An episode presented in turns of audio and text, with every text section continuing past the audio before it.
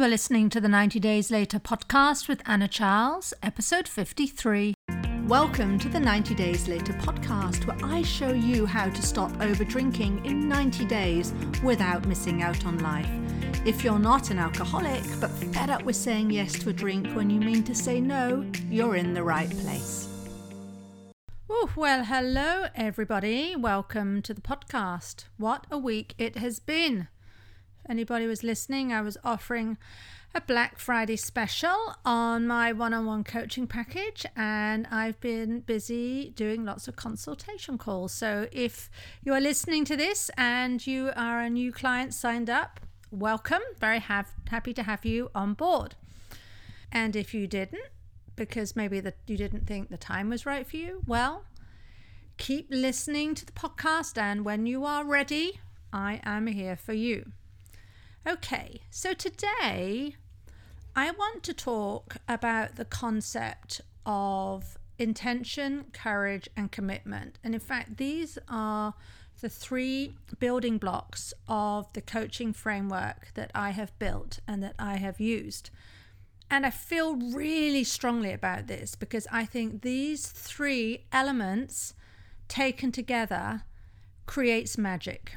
If I look back to, you know, when I was starting my journey, I know some of you don't like that word, but anyhow, you know, starting my transformation as somebody who regularly overdrank, who didn't know that there could be fun after alcohol, who literally thought, you know, Friday night, two or three glasses of white wine was was was really the best thing about a Friday night.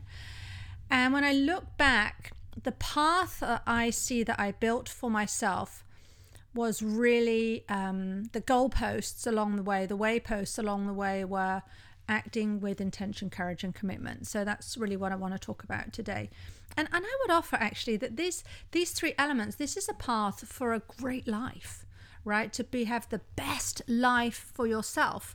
We happen to be talking here about drinking and alcohol, but I will offer that I have used this in other elements of my life, other areas of my life, and you can too. In fact, it's good for anything. Anything that you want to achieve. That's the really cool thing about it. Okay, so let's get started on this. So, first, I'm going to talk about intention. Now, intention is about deciding what you want. That's what most people, I think, would say. I've done a little survey, I've asked people. But I think it's actually more than that. It's more than just deciding what you want, it's about deciding and acting with purpose. But I think it's so important, just I want to be really, really, really, really simple and really clear here that deciding and acting with purpose in order to transform your life or to bring about a change means it's not a one off event. I think we get confused about this because we think we're sort of in the space of making a decision. And yes, making a decision is a beautiful thing, right? It's certainly better than just hanging around and wait, waiting for life to come and get you and, and do its thing. Making decisions as to where you want to go and what you want to do, great. Just be prepared that it's going to take more than one decision, especially when we're dealing with a habit. Because so often I see that you know we we say things like okay i'm going to do this whatever it is i'm going to i'm going to drink less now right? I've decided. I mean i am all in i have decided. But then a day or two goes by and we find that we're spending our time going back to old behaviors and we're confused by this because well i decided what on earth is going on i decided this i mean i really want this and yet here i am pretty much back to where I was. Think about what a habit is, though. Any habit, it's just a repeated behavior. All right, so it's not going to get turned over with just one decision. And I see this particularly strongly or clearly. See these one time decisions that we tend to implement on a Monday maybe on the first of the month, or even perhaps it sits on your New Year's resolution. All right? Yeah, New Year's resolution. I'm going to cut back over drinking. decided. That's it. And then we launch into some, you know, willpowering our way through. And I talk about that a lot in other podcasts. But here I'm talking about the intention behind our decision and the action, acting with purpose that we're willing to put into it. We kind of don't follow through on that. Here's the thing though we need to do these things. We need to redecide. We need to recommit.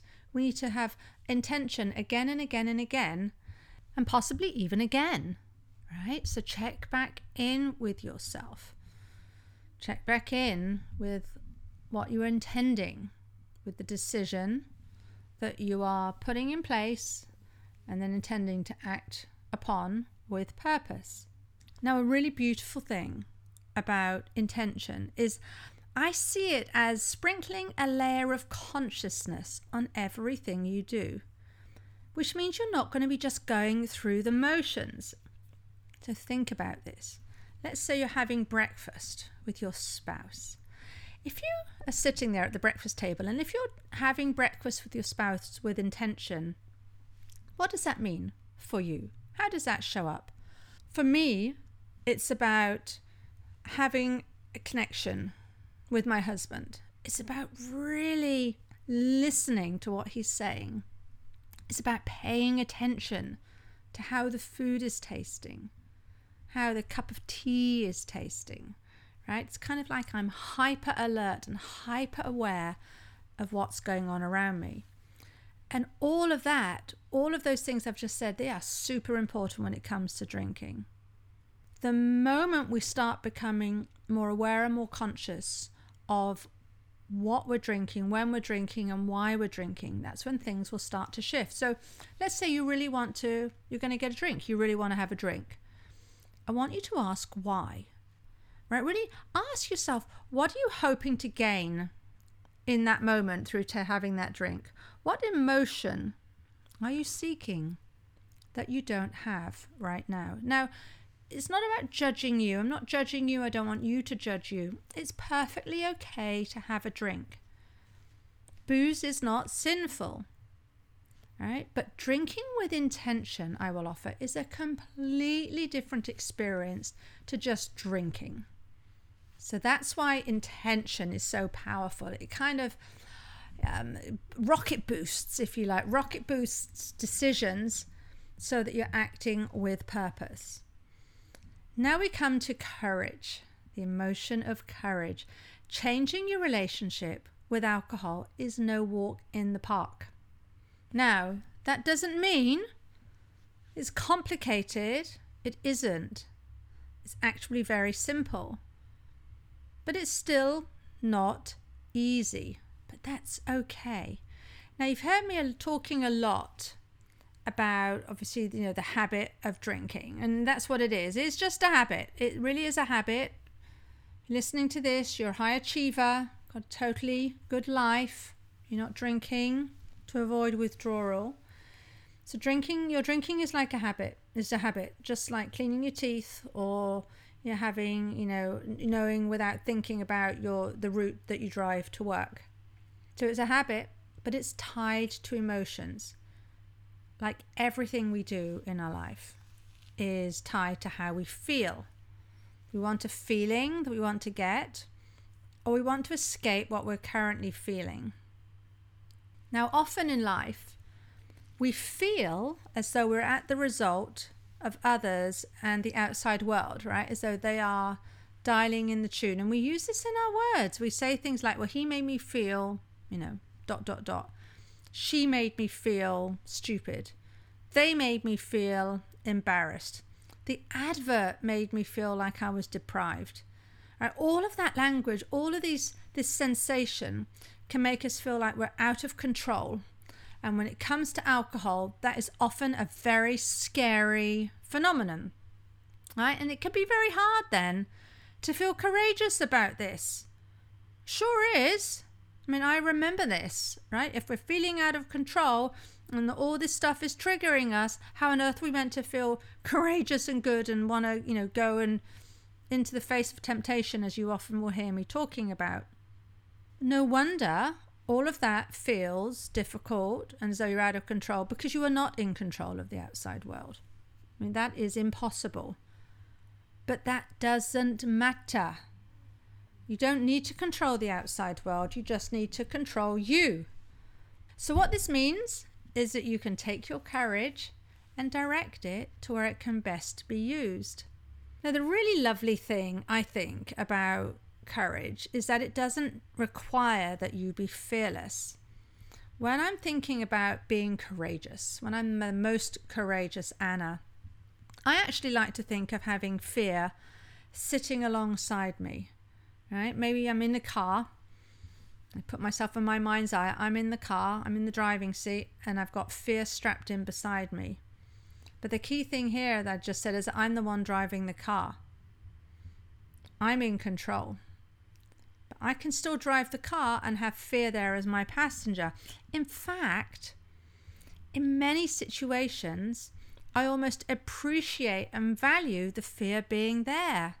Because why? It shows me I'm in a situation where I'm going to be calling on the reserves of courage that I have, or I'm actually going to be moving into a challenging situation. This is not going to be a walk in the park. And actually, that motivates me. When we learn to drink differently, we are going to fail a lot. We are going to try things that don't work. We're going to think something's going to work and it doesn't. And really, that's just part and parcel of it. And I actually love it when my clients have failures because always when something doesn't go to plan, that's where we learn the most.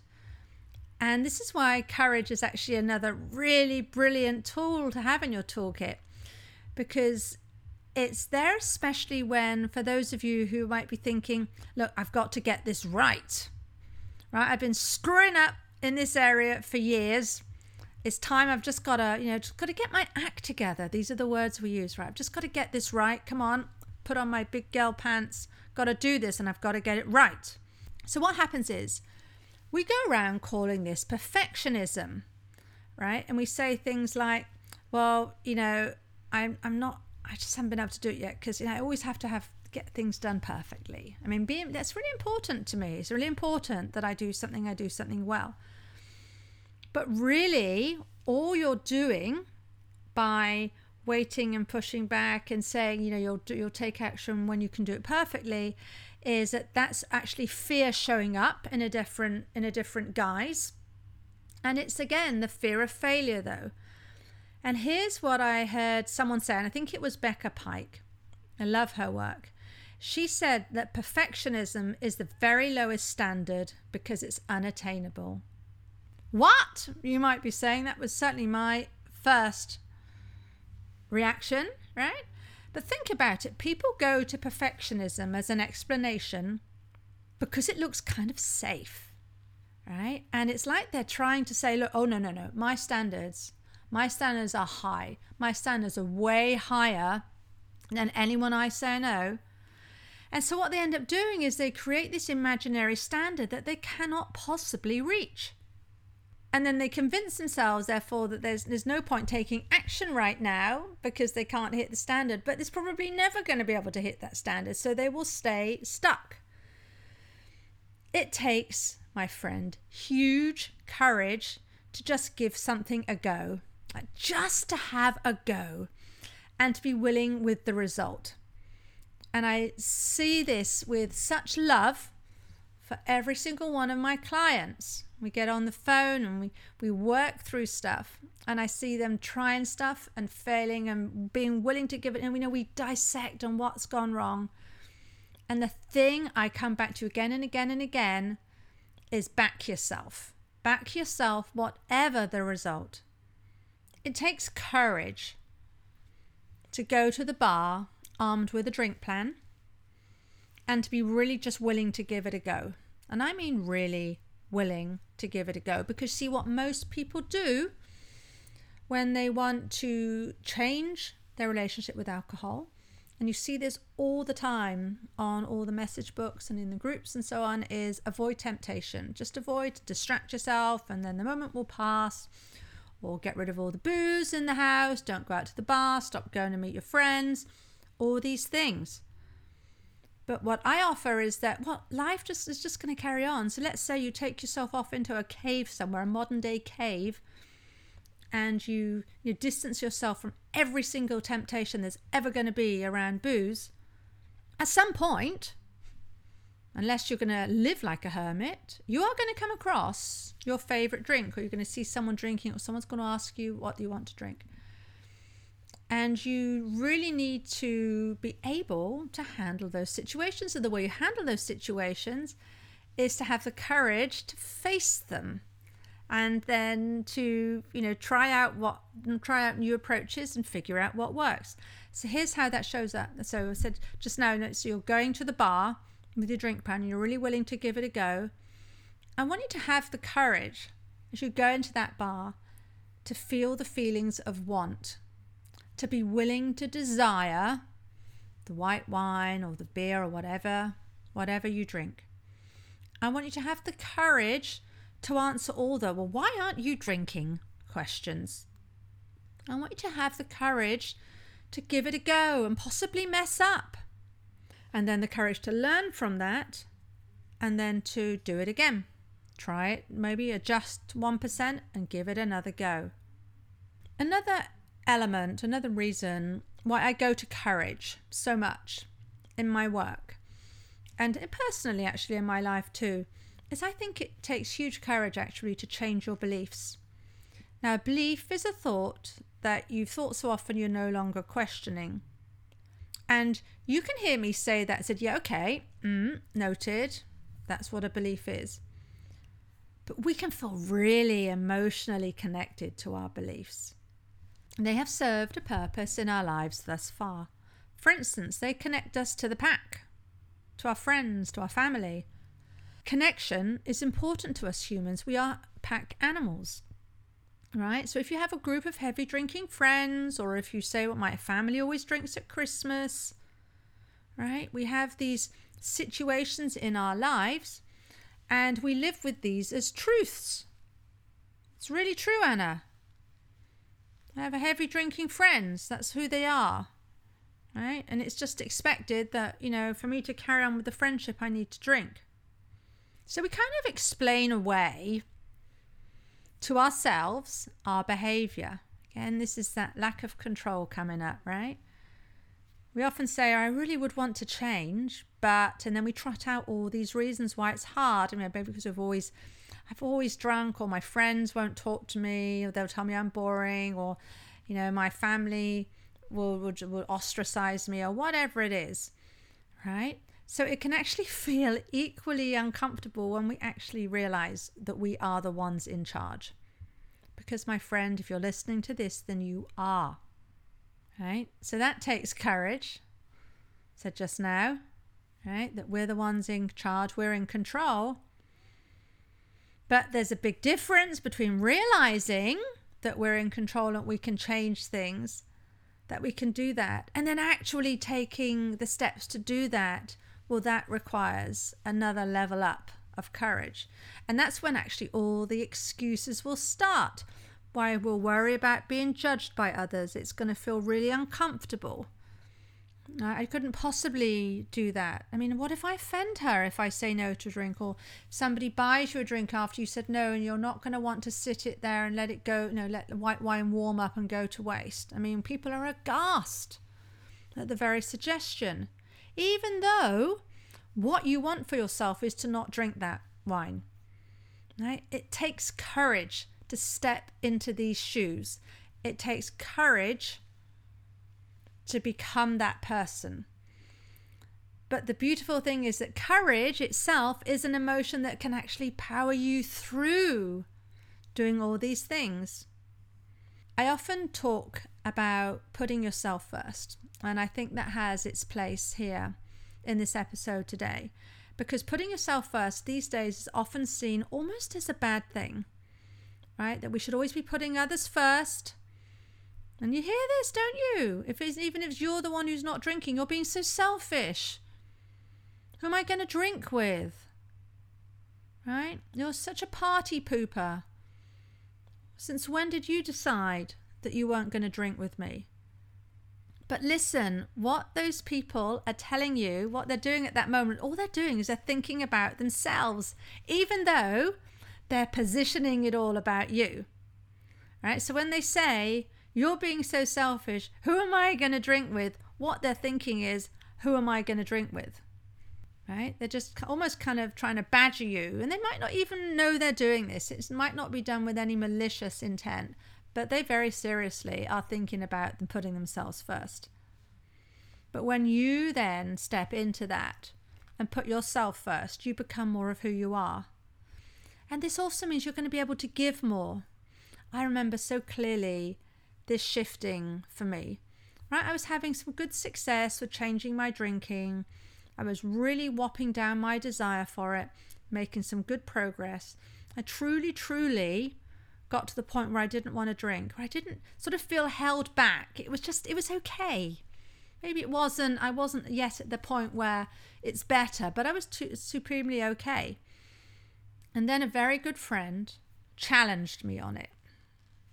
I guess I would say my excuse would be I was would be I was caught unawares, but anyhow, I was challenged on it. Go on, who am I going to drink with? You're so boring. And I even ended up saying, I remember this, uh, okay, I'll drink if you want me to. Gulp, right? I'm not proud of that moment. I mean, talk about giving my power away. In that instant, I was operating completely devoid of courage. Went out the window. I was all about people pleasing, putting the person first. You know, I was sort of like second rate in that moment. But talking with you now, thinking back to that time, I'm actually grateful to that moment, grateful for that, for what happened there. Because it hit me, right? Boom. I realized I hadn't acted with intention. No one forced me to take that drink. For sure, it was me who decided to go ahead and do it. But I did it without zero, with zero intention, right? I was literally going through the motions. There was zero courage behind the action, totally wimped out. I didn't even want it. I mean, that was a crazy thing, right? I really didn't even want it. So here I was, able to not take it. I'd already said I don't want it. I'd been practicing that for, for a long time at that point. But I just kind of wimped out. But again, I'm so grateful for that because at that moment, it's so crystallized so crystallized in my memory that I completely get it when my clients tell me that they talk about this being hard or when they drank when they didn't plan to. Because it means I can be alongside them. I know how that feels. And then we just decide with intention, or they decide with intention, what they're going to do next time. Now, the third element of my coaching framework is commitment. Commitment to me is a very, very strong emotion.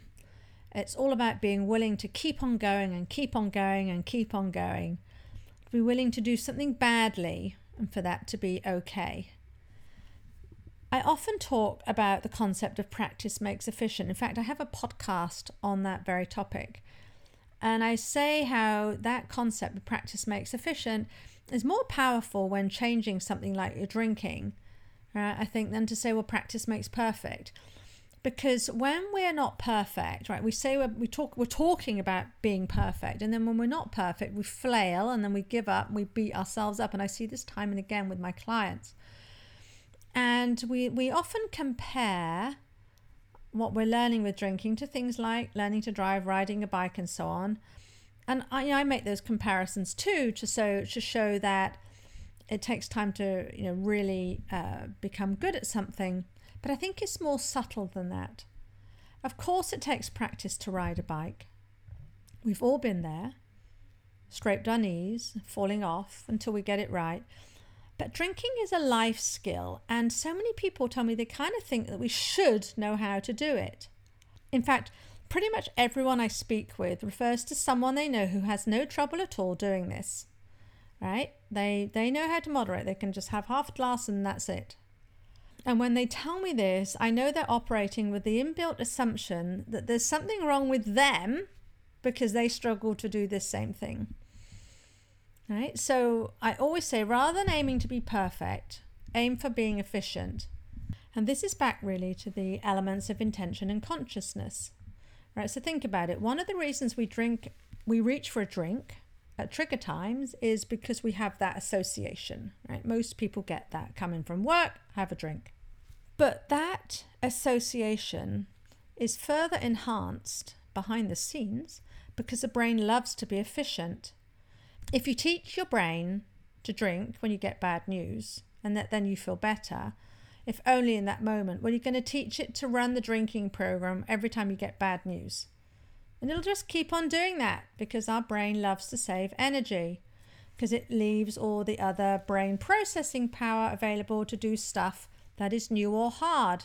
For instance, if you want to learn a new dance routine, a new recipe, or if you've just started a job, or even when you upgrade your phone and you have to learn all the new functions and so on, right? It's going to push all these other, other stuff, this repeated behaviors, into uh, background processing because it's more efficient. So there is a lot to be said when you're changing your drinking habit to decide with intention what you want to be achieving. For instance, I'm not going to drink before I go out tonight, I'm just going to drink out. Then to have the courage to feel whatever comes up during that time when you're not drinking, and then to do it again and again and again and again with commitment. And each time it doesn't work out because it'll happen a lot. And I always tell people this, and I don't think they ever believe me, but it will happen a lot. Ask why it didn't work, adjust, and do it again, which means you stay committed to your outcome throughout. And in fact, a beautiful side to this is that you are committing to you. Feels powerful, doesn't it? This is all related to putting yourself first. Because think about how often do we commit to others, right? To work on their projects or, you know, to go out uh, with a friend and then we don't blow off their appointments. You know, we keep our commitments to others. I mean, even in the example that I gave above, where I drank because someone challenged me on not drinking, right? I was actually in that moment committing to their goals, putting their goals before mine. You see that happen? How that happens? When you start to truly commit to yourself, I'm telling you, it feels so strong. Now, this doesn't mean you don't commit as much to others, doesn't mean you commit less to others. It just means you actually do commit to yourself.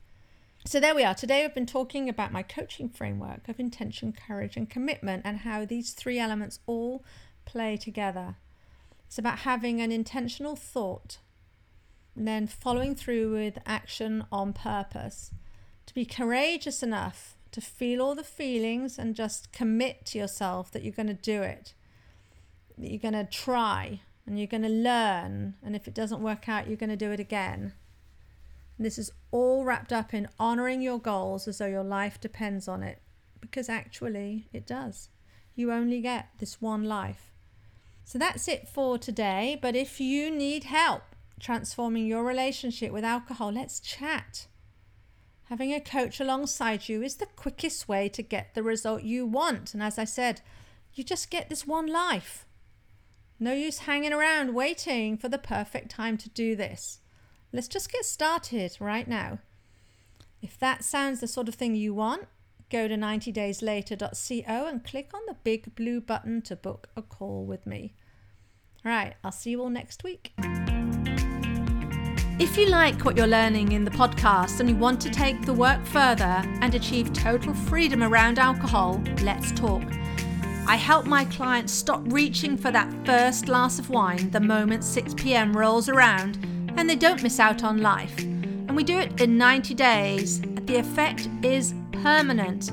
Email me for more information on anna at 90dayslater.co. And if you did enjoy the show, I'd really appreciate if you'd leave a rating and review to help others find the 90 Days Later podcast.